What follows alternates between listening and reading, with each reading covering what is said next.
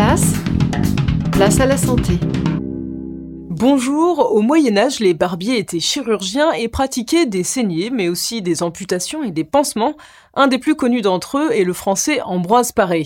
Le professeur Jean-Noël Fabiani est auteur de l'incroyable histoire de la médecine. Il nous dresse son portrait. Ambroise Paré, c'est le barbier chirurgien par excellence, français en plus, car il ne parle que français et pas latin. Il écrit en français et il va avoir des, des interventions très importantes, en ce sens que quand on faisait une amputation, au XVIe siècle, on faisait l'hémostase en prenant euh, des tisonniers brûlants, ce qu'on appelle le cotère. C'était horrible.